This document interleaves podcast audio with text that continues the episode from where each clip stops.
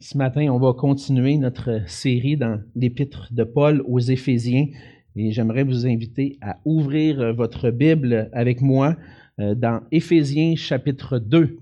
Éphésiens chapitre 2. Et euh, on va ce matin lire les versets 11 à 18. Et je voulais prendre le temps ce matin de remercier Gaëtan qui nous a apporté le message de la parole la semaine dernière, un message édifiant, encourageant, euh, qui nous a amené à méditer sur la grâce de Dieu encore une fois. Puis je rends grâce à Dieu pour euh, ses frères que le Seigneur prête à cette Église euh, qui peuvent des fois venir euh, apporter la parole, que vous ayez l'occasion d'entendre d'autres que juste moi toutes les semaines. Euh, le Seigneur donne des dons et puis je rends grâce à Dieu pour ça. Alors ce matin, on va lire les versets 11 à 18 d'Éphésiens chapitre 2. La parole de Dieu dit ceci. C'est pourquoi vous, autrefois, païens dans la chair, appelés incirconcis par ceux qu'on appelle circoncis et qui le sont en la chair par la main de l'homme, Souvenez-vous que vous étiez en ce temps-là sans Christ, privés du droit de citer en Israël, étrangers aux alliances de la promesse, sans espérance et sans Dieu dans le monde.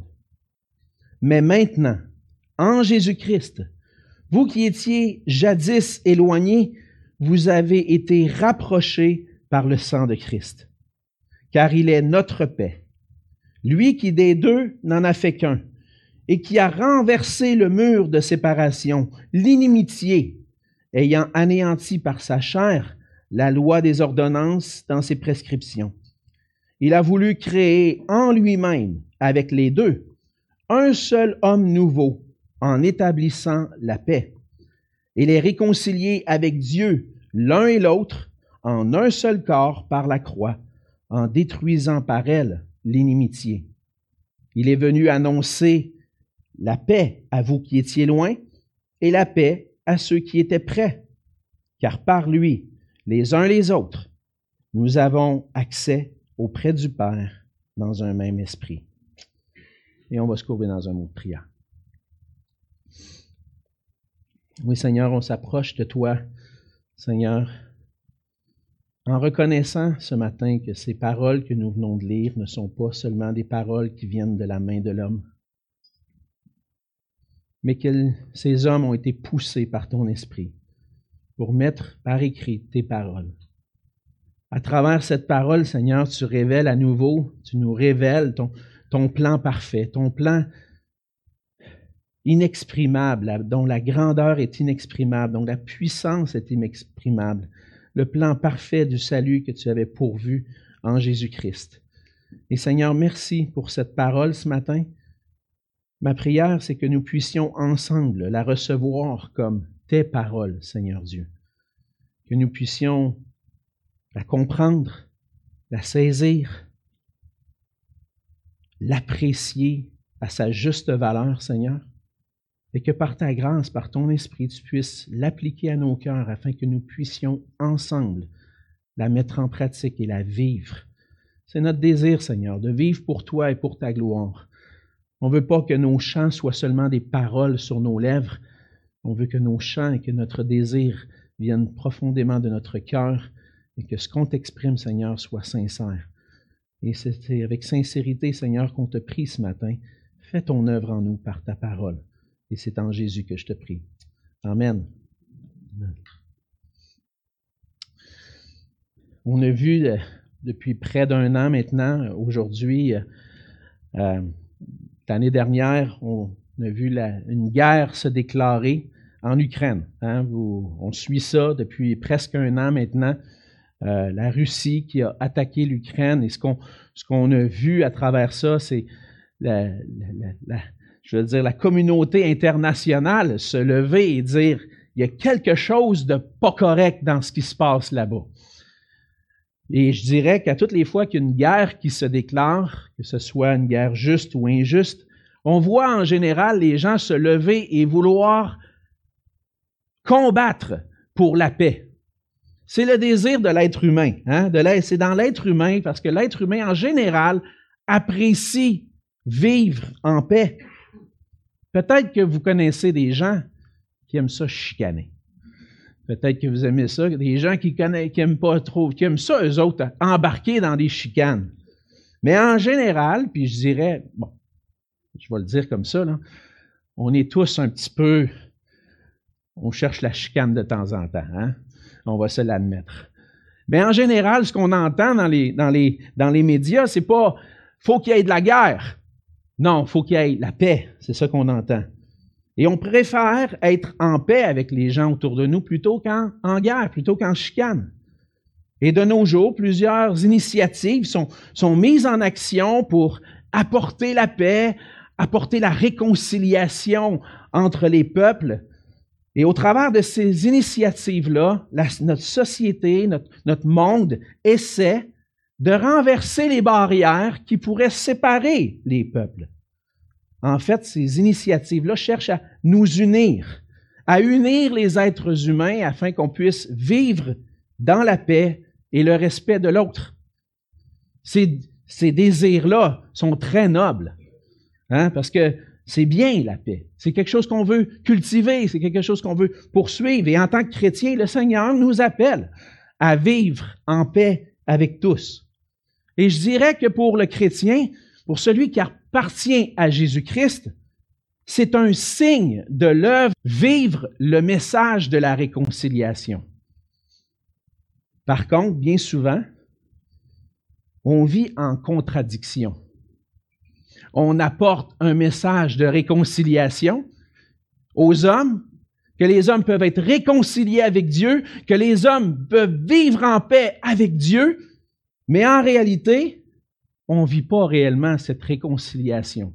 On ne vit pas réellement cette paix que le Seigneur apporte avec les gens autour de nous. Dans le passage de ce matin, on voit que l'apôtre Paul aborde un des bénéfices de l'œuvre du salut de Dieu en Jésus-Christ. Depuis le début de notre étude de l'Épître aux Éphésiens, je le rappelle souvent, mais c'est nécessaire parce que le texte qu'on voit ce matin, c'est, je ne peux pas le détacher du reste de ce qu'on a vu auparavant. Puis on ne pourra pas le détacher de ce qui s'en vient. Alors, je, je nous rappelle, qu'est-ce que Paul est en train de faire? Il énumère les multiples bénédictions spirituelles qu'on a trouvées en Jésus-Christ. On, Paul encourage les Éphésiens à, à se rappeler des bénédictions qu'ils ont trouvées en Christ. Pourquoi? Parce que Dieu a un but derrière ça. Il veut qu'on vive, qu'on vive pour célébrer la gloire de sa grâce. C'est pour ça que Paul rappelle ça aux Éphésiens. C'est pour ça que le Seigneur nous rappelle ce matin par sa parole. Pourquoi on a goûté tant de bénédictions? C'est pour lui donner toute la gloire. Et dans la fin du chapitre 1, on a vu ensemble que Paul partage sa prière aux Éphésiens. Et la prière, dans le fond, que Paul est en train de, prier à, à ce moment-là, c'est J'aimerais tellement, Seigneur, que tu puisses ouvrir l'intelligence, les yeux du cœur de mes frères et sœurs pour qu'ils puissent comprendre, saisir, connaître la grandeur de ta grâce. Il va mentionner, entre autres, qu'ils puissent saisir davantage l'espérance et la gloire de l'héritage qui est réservé à ceux qui sont appelés par Dieu. Et aussi la grandeur de sa puissance qui a été manifestée en Jésus-Christ. Cette puissance de Dieu a été manifestée, Paul va le mentionner, à travers l'œuvre de Jésus-Christ, par sa mort, sa résurrection, son ascension. Aujourd'hui, Jésus-Christ règne. Il est le chef qui règne sur son Église. Et toute la gloire lui est donnée parce qu'il a accompli notre salut. Et la puissance de Dieu s'est aussi manifestée dans la grâce qui nous a été manifestée envers nous. Des hommes pécheurs, séparés de Dieu, des enfants de colère qui ont été réconciliés avec Dieu. C'est dans le début du chapitre 2, on a considéré pendant plusieurs semaines l'œuvre de Dieu qui, en Jésus-Christ, qui nous réconcilie avec Dieu, qui nous fait part de sa grâce, qui fait en sorte que maintenant on est assis avec Christ dans les lieux célestes. Paul met l'emphase sur cette relation verticale.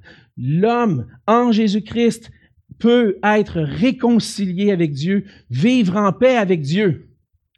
On arrive dans le passage de ce matin et on voit que Paul va un peu plus loin. Ce matin, on va voir ensemble que non seulement l'homme est réconcilié avec Dieu, mais par la puissance de Dieu qui a été manifestée en Jésus-Christ, on voit qu'en Jésus-Christ, nous formons une nouvelle humanité qui glorifie Dieu en vivant ensemble dans la paix. C'est tout un, si Paul parlait d'une relation verticale avec Dieu, maintenant il va parler de l'impact de l'Évangile et de l'œuvre de Christ dans une relation horizontale, les uns avec les autres. Et il va l'aborder, entre autres, en montrant comment Dieu, à travers Christ, a renversé les barrières qui séparaient les Juifs et les non-Juifs. Et pour expliquer cette nouvelle réalité, Paul va mentionner trois éléments. Premièrement, l'état de l'humanité, particulièrement le problème des non-juifs avant que Christ vienne. Deuxièmement, il va aborder ce que Christ est venu accomplir pour résoudre le problème des non-juifs. Et troisièmement, il va parler de la nouvelle réalité de ceux qui sont unis à Jésus-Christ et qui sont trouvés en lui. Premièrement, on voit l'apôtre Paul dans les versets 11 et 12 va décrire l'état des non-juifs avant de connaître Christ, avant la venue de Jésus-Christ, avant que Christ accomplisse son œuvre de salut. Ils vont mentionner que sans Christ, nous n'avions aucune part avec Dieu et avec son peuple. Et lorsque je dis nous, je dis nous parce que je ne suis pas un juif. Et la plupart d'entre nous aujourd'hui, on n'est pas des juifs. Et ce que Paul est en train de, mettre en lumière, c'est qu'avant que Christ vienne, il y avait une séparation entre Dieu et les hommes, mais plus précisément entre lui et ceux qui n'étaient pas de son peuple, et ceux qui n'étaient pas des Juifs. Tous les non-Juifs étaient séparés d'avec Dieu. Les non-Juifs, Paul va le mentionner, étaient appelés incirconcis par les Juifs. Paul s'adresse aux Éphésiens particulièrement comme ceux qui étaient autrefois des païens. L'Église de, l'Église d'Éphèse était particulièrement composée de non-juifs. Et Paul veut mettre en lumière, Dieu avait fait grâce à un peuple dans l'Ancien Testament, dans l'Ancienne Alliance.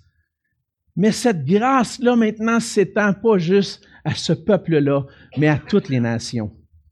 Les non-juifs étaient appelés des incirconcis par les Juifs. Et ce que Paul va dire au verset 11, c'est pourquoi vous autrefois païens dans la chair, donc non-juifs dans votre chair et dans votre corps, vous étiez appelés incirconcis par ceux qu'on appelle circoncis.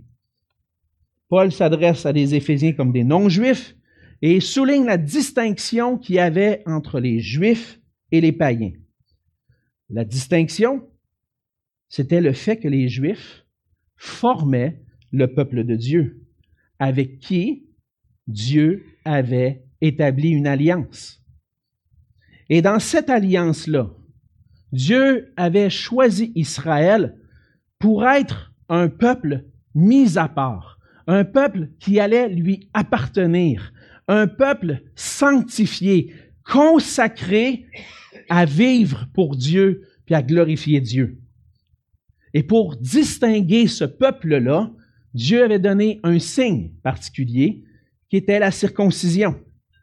Alors la circoncision des hommes et des nouveaux-nés à, huit jours, euh, des, des nouveaux-nés masculins évidemment, euh, c'était un signe pour montrer cette relation particulière que Dieu avait avec ce peuple-là. Les païens, eux, étaient différents. Parce qu'ils n'étaient pas le peuple de Dieu. Dieu avait choisi Israël, et même si parmi des païens, il y en avait qui pratiquaient la circoncision, ce n'était pas pour eux un signe en particulier, d'alliance avec le Dieu d'Israël. Mais Israël, en étant le peuple de Dieu, devait manifester qu'il était consacré à Dieu à travers ce signe et devait aussi se préserver de relations ou d'alliances avec des non-juifs.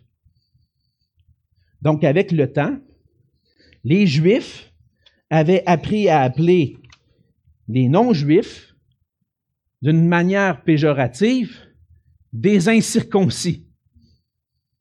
Et lorsque Paul souligne ce terme-là, vous étiez appelés incirconcis par ceux qu'on appelle circoncis, ben c'était négatif.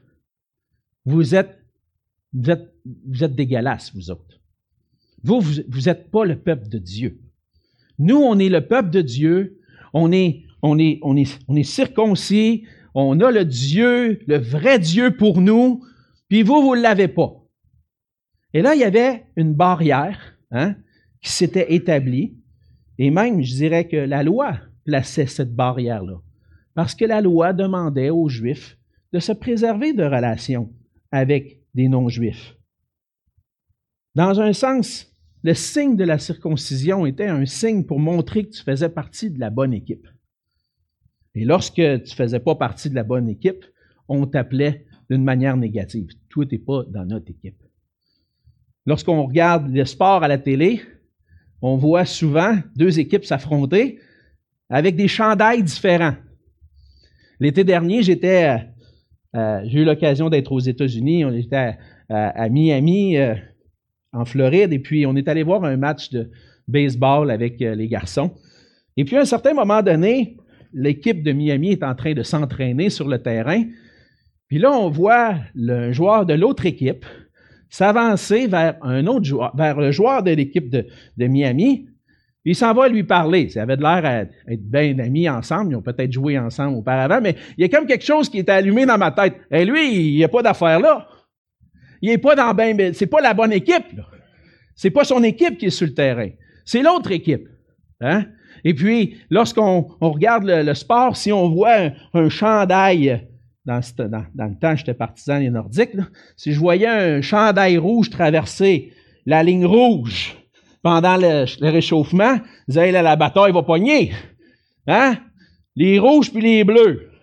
Restez votre bord, on va rester de notre bord. OK? Puis c'est un peu ça l'idée. C'est que tu n'es pas dans mon équipe. Tu fais pas partie de ma gang. Puis toi, tu es un, incirconcis. Puis on a connu la rivalité des Canadiens nordiques hein, dans les années 80-90. Ben, plus 80, parce qu'en 90, les Nordiques n'étaient plus là vraiment. Mais c'est, ça a été vraiment une rivalité, puis il y avait la chicane. Je continue avec ma parenthèse. Chez nous, j'étais le seul partisan des Nordiques. Ben, je viens de Québec, mais mes parents et mon frère prenaient pour les Canadiens. Je peux vous dire que j'étais le moins aimé. J'étais un incirconcis. Prenais pas pour la bonne équipe. Mais c'est un peu ça. Mais plus, encore plus profondément. Parce que c'est Dieu qui avait dit, non, vous n'aurez pas de relation avec les autres peuples. Oui, vous allez avoir une distinction entre vous. Vous êtes mon peuple. Vous êtes différents. Et puis les non-juifs, dans un sens, Paul va aller un peu plus loin, puis il va leur dire, vous ne faisiez pas partie de la bonne équipe.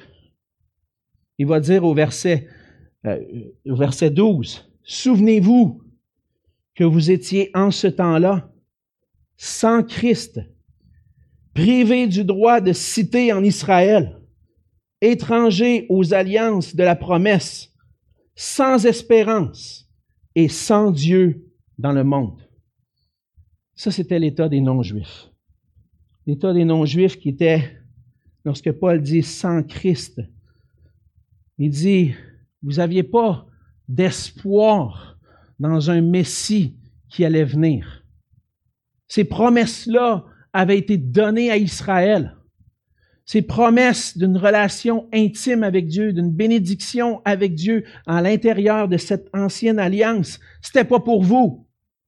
Les promesses de l'Ancien Testament, c'était pas pour vous. Ça vous appartenait pas. Il était quand même dans une misère. Pourquoi? Parce que c'est le seul vrai Dieu, le Dieu d'Israël, l'Éternel. C'est le seul vrai Dieu. Il se révèle à Israël, se fait connaître à ce peuple-là, et les non-juifs, eux, n'ont pas d'accès. Ils n'ont pas, pas d'accès à cette promesse. Ils sont sans Christ, privés du droit de citer en Israël, sans résidence auprès du peuple qui avait pour eux le seul vrai Dieu. Peut-être qu'il y en a parmi ces peuples-là se questionnaient. Il y avait des idoles certainement au milieu d'eux, mais est-ce qu'il n'y a pas quelqu'un, un Dieu plus grand? Puis même des fois, on voit que la gloire du Dieu d'Israël s'étend dans les autres nations, puis certains vont reconnaître le Dieu d'Israël comme le seul vrai Dieu. Mais dans l'ensemble, en général, les païens étaient privés d'une part avec Israël et donc privés d'une relation avec Dieu. Privés d'être s'approcher de Dieu. Paul dit, vous étiez sans Christ, privés du droit de citer en Israël, privés du droit de citoyenneté, de résidence. Vous étiez étrangers aux alliances de la promesse. Il n'y avait aucune part aux bénédictions de l'alliance que Dieu avait donnée à Abraham, Isaac, Jacob, à Moïse, à David. Toutes ces bénédictions-là étaient pour le peuple d'Israël. Les non-juifs n'avaient pas accès à ces promesses-là, à ces bénédictions-là.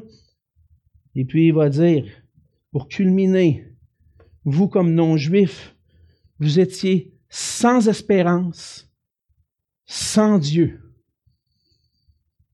Ils étaient sans espérance parce qu'ils étaient des étrangers. Aucune espérance de pouvoir entrer dans la présence de Dieu. Et sans Dieu, ils étaient perdus. Cette description-là nous montre que les païens étaient dans une misère. Ils avaient besoin de s'approcher du vrai Dieu, mais n'avaient pas de moyen de s'approcher de ce Dieu-là. Et ça nous montre qu'encore aujourd'hui, lorsque nous sommes sans Christ, parce que Paul va souligner, il dit, souvenez-vous que vous étiez en ce temps-là sans Christ. Et lorsque on pense nous-mêmes à notre situation lorsqu'on était avant de connaître Christ. On était sans Christ. On était séparés de Dieu, séparés de son peuple. Par nature, on est séparés de Dieu et par notre origine en plus, on n'a pas de part avec ceux qui avaient peut-être une connexion avec Dieu. On n'a pas de part avec ce peuple-là qui peut vivre une relation avec Dieu. On est séparé parce qu'on est pécheur. On ne peut pas entrer dans la présence du Dieu saint. Mais on est séparé aussi à ce temps-là, avant dans l'ancienne alliance, avant que Christ vienne, avant de connaître Christ, séparé parce qu'on n'est pas un juif. Et ça, c'est l'état de tous les hommes. Nous sommes des pécheurs qui n'avons aucune part avec Dieu. Nous sommes tous perdus. Nous n'avons aucun espoir, aucune espérance par nature. On est pris au fond d'un puits, le puits le plus profond, puis personne pour nous tendre la main. C'était ça l'état des non-juifs, de ceux qui étaient pas, faisaient pas partie du peuple de Dieu, Comment est-ce que je vais pouvoir me sortir de ce puits profond qui me prive de ma relation avec Dieu? Quand personne vient pour me tendre la main? Je suis perdu. Je suis sans espoir. J'ai pas ce privilège de faire partie de ce peuple qui est connecté à Dieu. Moi, je, suis loin. Je suis éloigné. Comment je vais faire pour me rapprocher de Dieu? Et comme non-juif, comme païen, sans Dieu, on a un grave problème. Mais dans notre malheur, Dieu a manifesté sa grâce. On a vu hein, la semaine dernière, c'est par la grâce qu'on est sauvé. Et Paul va, va connecter, il dit, comment est-ce que cette grâce-là s'est manifestée? Ben, verset 13. Maintenant, en Jésus-Christ, ah, il s'est passé quelque chose. Hein, il s'est passé quelque chose pour nous faire passer de cette misère dans laquelle on était privé de Dieu, privé du droit de citer, sans espérance, pour dire, mais maintenant, il y a quelque chose qui s'est passé.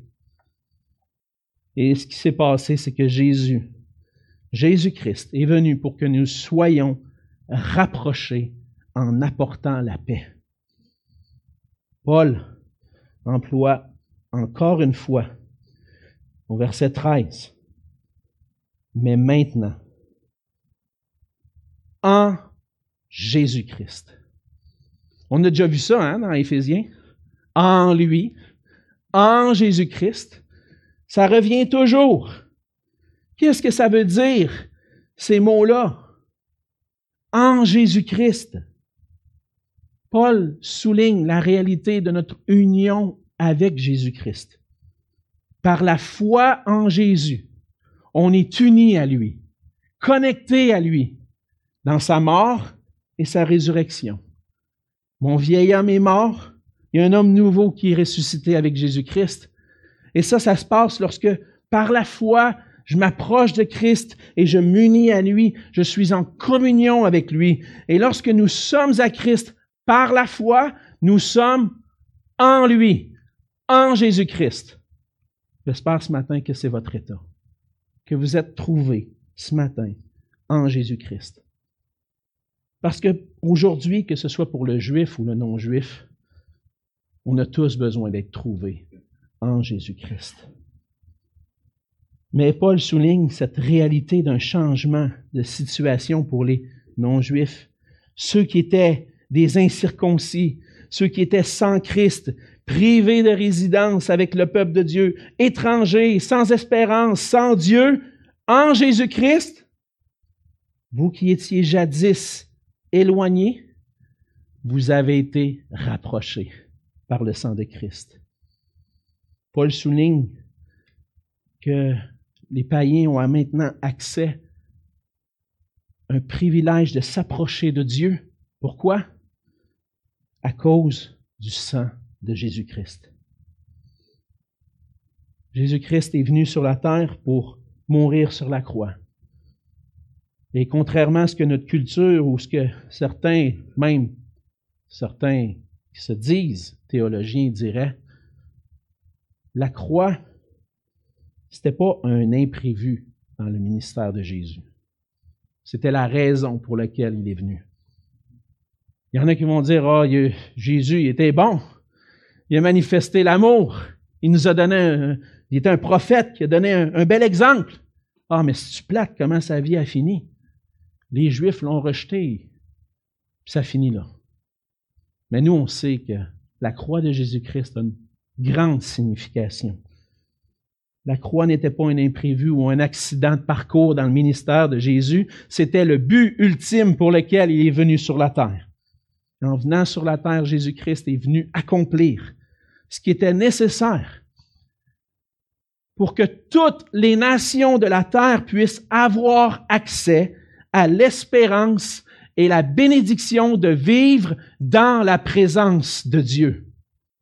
Pas pour garder ça juste pour un peuple, mais pour que toutes les nations puissent voir la gloire de Dieu en Jésus-Christ, que toutes les nations puissent être rapprochées. Jésus-Christ est venu pour enlever la séparation qui nous divisait. En verset, au verset 13, Paul mentionne qu'on a été rapprochés par la croix, par le sang de Christ. Il dit au verset 14, car il est notre paix. Lui qui des deux n'en avait fait qu'un, n'en a fait qu'un, et qui a renversé le mur de séparation, l'inimitié, ayant anéanti par sa chair la loi des ordonnances dans ses, prescriptions. Et là, il y a beaucoup de choses hein, dans ça. On essaie de Wow, qu'est-ce que tu es en train de dire là, Paul? Wow, OK, on va prendre ça, on va prendre ça relax, OK? Un, un morceau à la fois. Il est notre paix.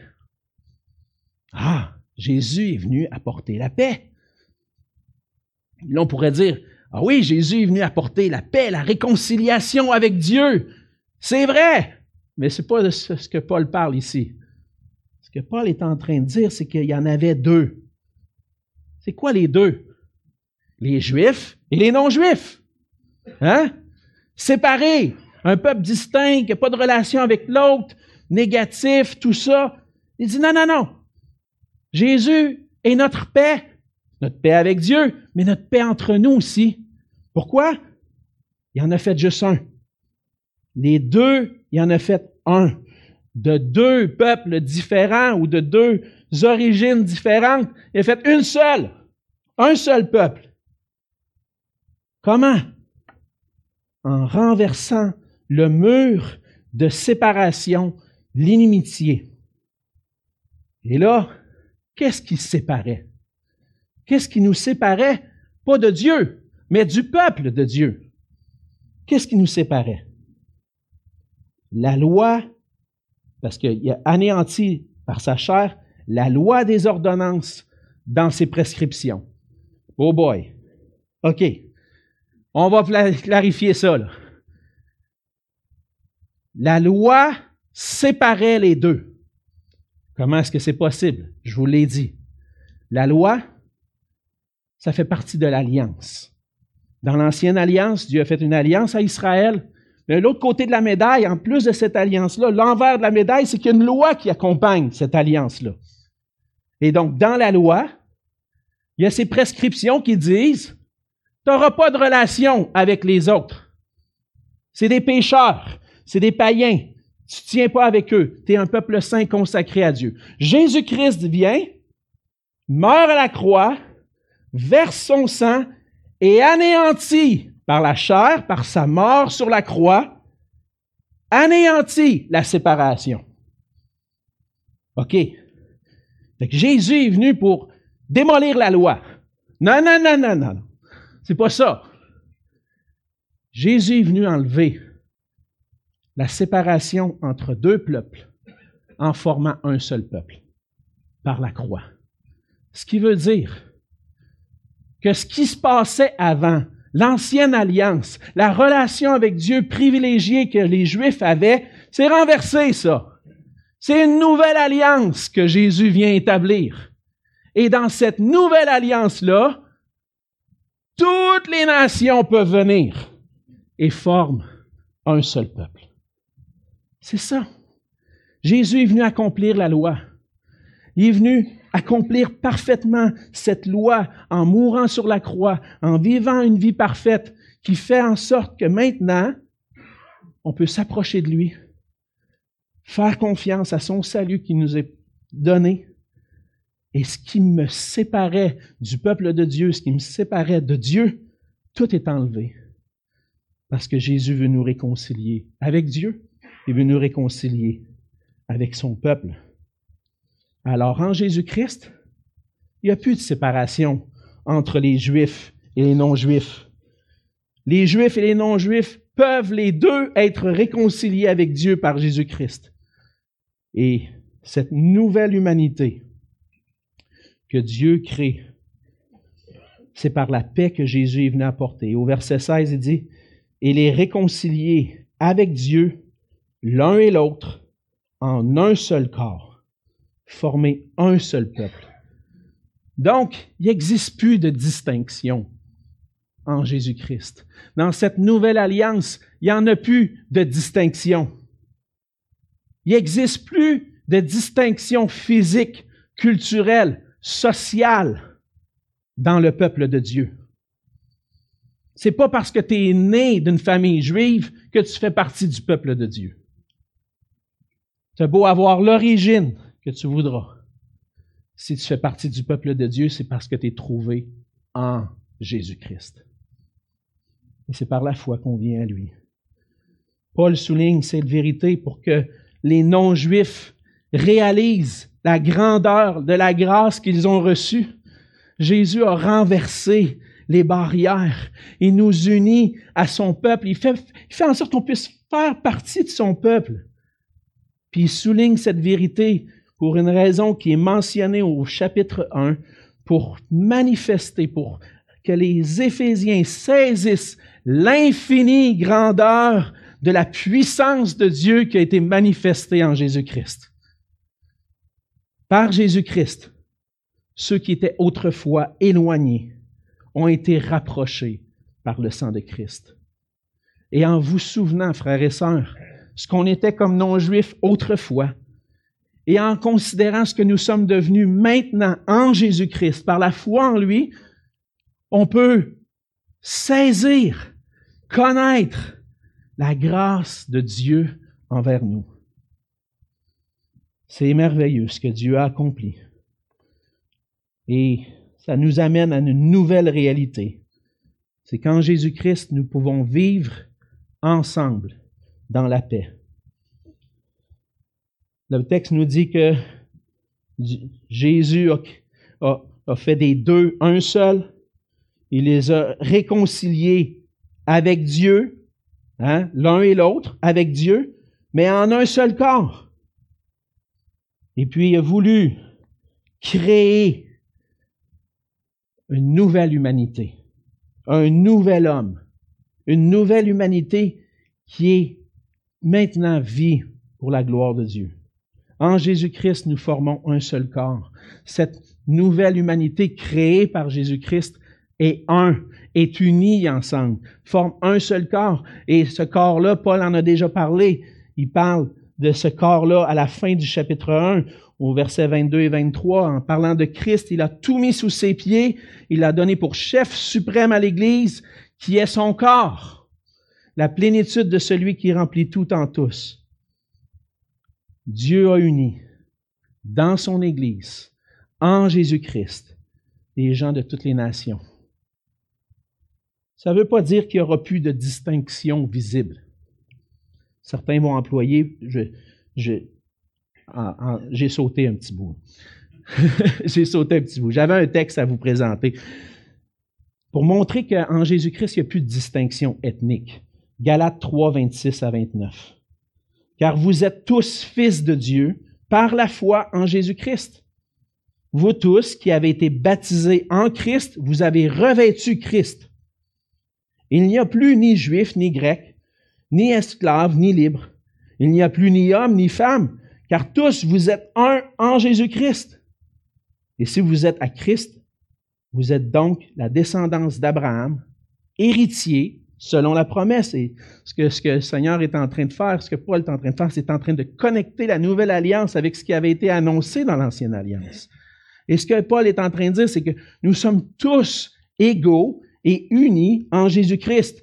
Ça ne veut pas dire qu'il n'y aura plus de distinction visible. Je suis blanc, Amex est noir. Puis on en a plusieurs. On est des blancs et des noirs et des latinos et des chinois, des grecs, toutes sortes, hein, dans notre Église. Il y a une distinction entre nous qui est visible. On ne fait pas partie de la même culture. Elle a la distinction. Il y a des hommes, il y a des femmes. Elle a. Mais qu'est-ce que Paul est en train de dire? Ça veut dire qu'en Jésus, il n'y a plus de séparation entre ces peuples-là. Il n'y a plus de séparation entre l'esclave puis celui qui est libre. Il n'y a plus de séparation entre les hommes. Tous ont accès à Jésus-Christ.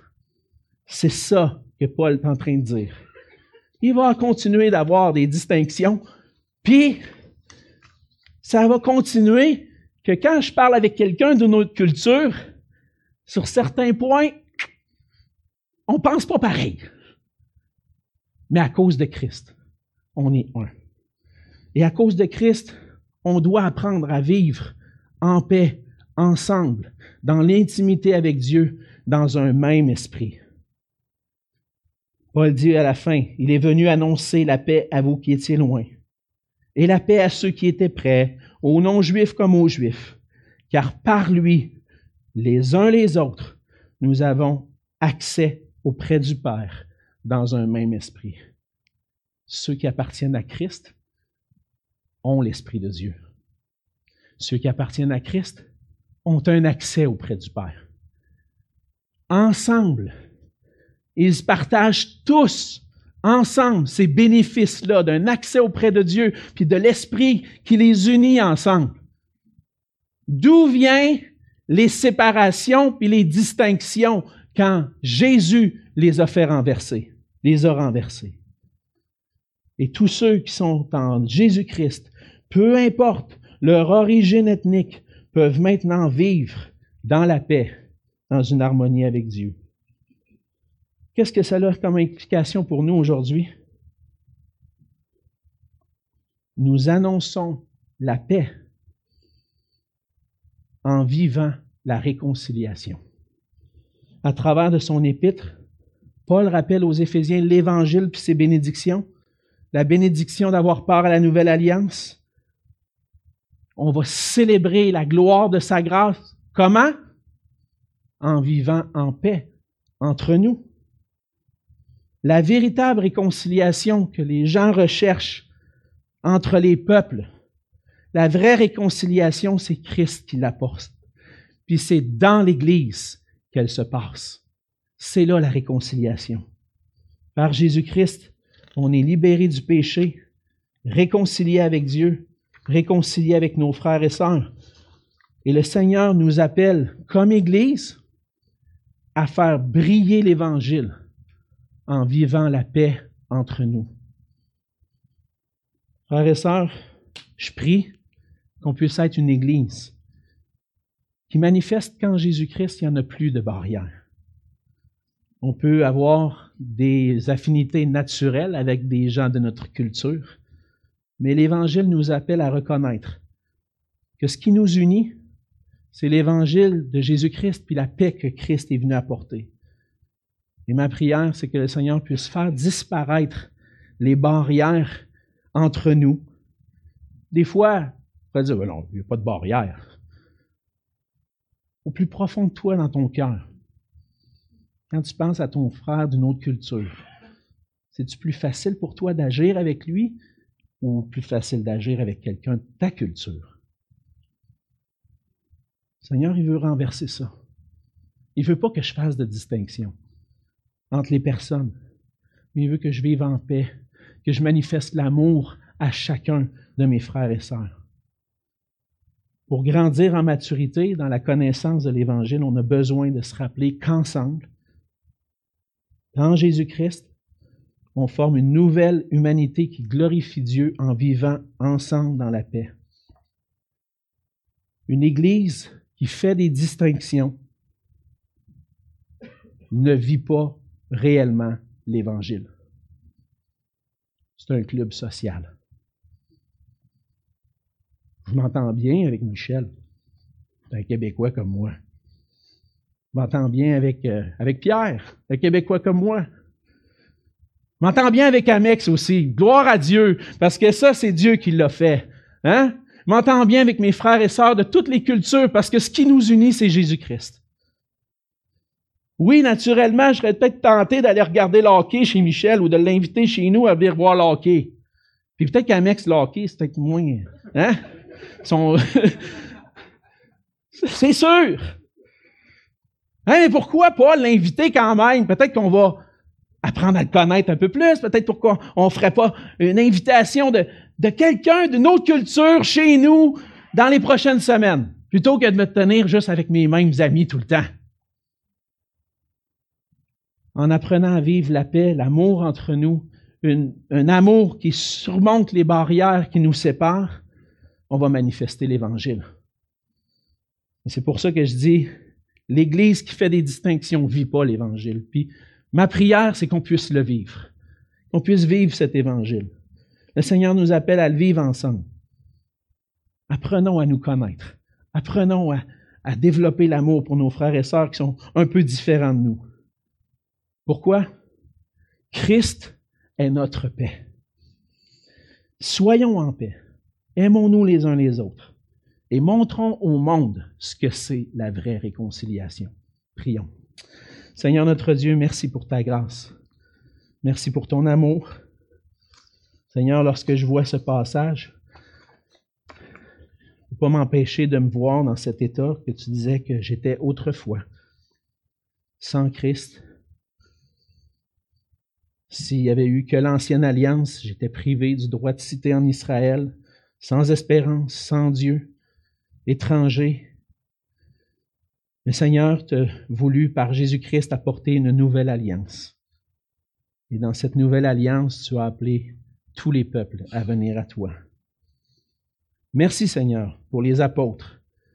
que tu as donné à ton Église qui ont prêché l'Évangile non seulement aux Juifs, mais dans le monde entier. Merci pour l'apôtre Paul qui avait à cœur d'aller vers les païens, les non-juifs, pour leur apporter ta grâce. Merci parce que à travers les années et les siècles, cette parole est parvenue jusqu'à nous. Et cette nouvelle alliance nous a été annoncée par l'Évangile. Et maintenant, nous avons, par Jésus-Christ, dans un même esprit, accès auprès de toi. Seigneur, merci pour cette grâce, cette grâce infinie que tu as manifestée envers moi, envers nous. Permets-nous, Seigneur, que cette grâce transforme nos cœurs pour qu'on puisse la vivre entre nous. Que, Seigneur, tu puisses nous faire briller pour l'Évangile.